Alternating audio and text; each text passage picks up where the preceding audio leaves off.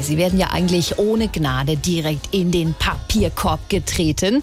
Spam-Mails. Heute vor 44 Jahren wurde die allererste versendet und ausnahmsweise machen wir zur Feier des Tages mal was komplett Irres und drücken auf den Button Antworten. Lieber Jens Spam, herzlichen Glückwunsch zum 44-jährigen Dienstjubiläum. Wir sollten uns jetzt endlich mal persönlich kennenlernen. Sie wissen, ich habe in den letzten Jahren schon so viel bei Ihnen bestellt und nie etwas bekommen. Weder Luxusuhren, Sportwagen und auch die Extralieferung Viagra steht noch aus, obwohl ich die Registrierungspauschale von 350 Euro bereits vor Jahren überwiesen habe.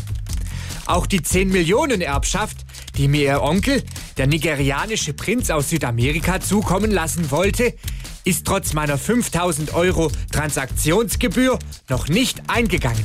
Ich habe inzwischen einen schrecklichen Verdacht, warum Sie sich nicht bei mir melden. Kann es sein, dass Sie umgezogen sind und eine neue Adresse haben? Sollte dies zutreffen, brauchen Sie sich nicht zu melden, dann weiß ich ja, dass alles okay ist. Viele Grüße und alles Gute für die nächsten 44 Jahre Spam-Geschäfte.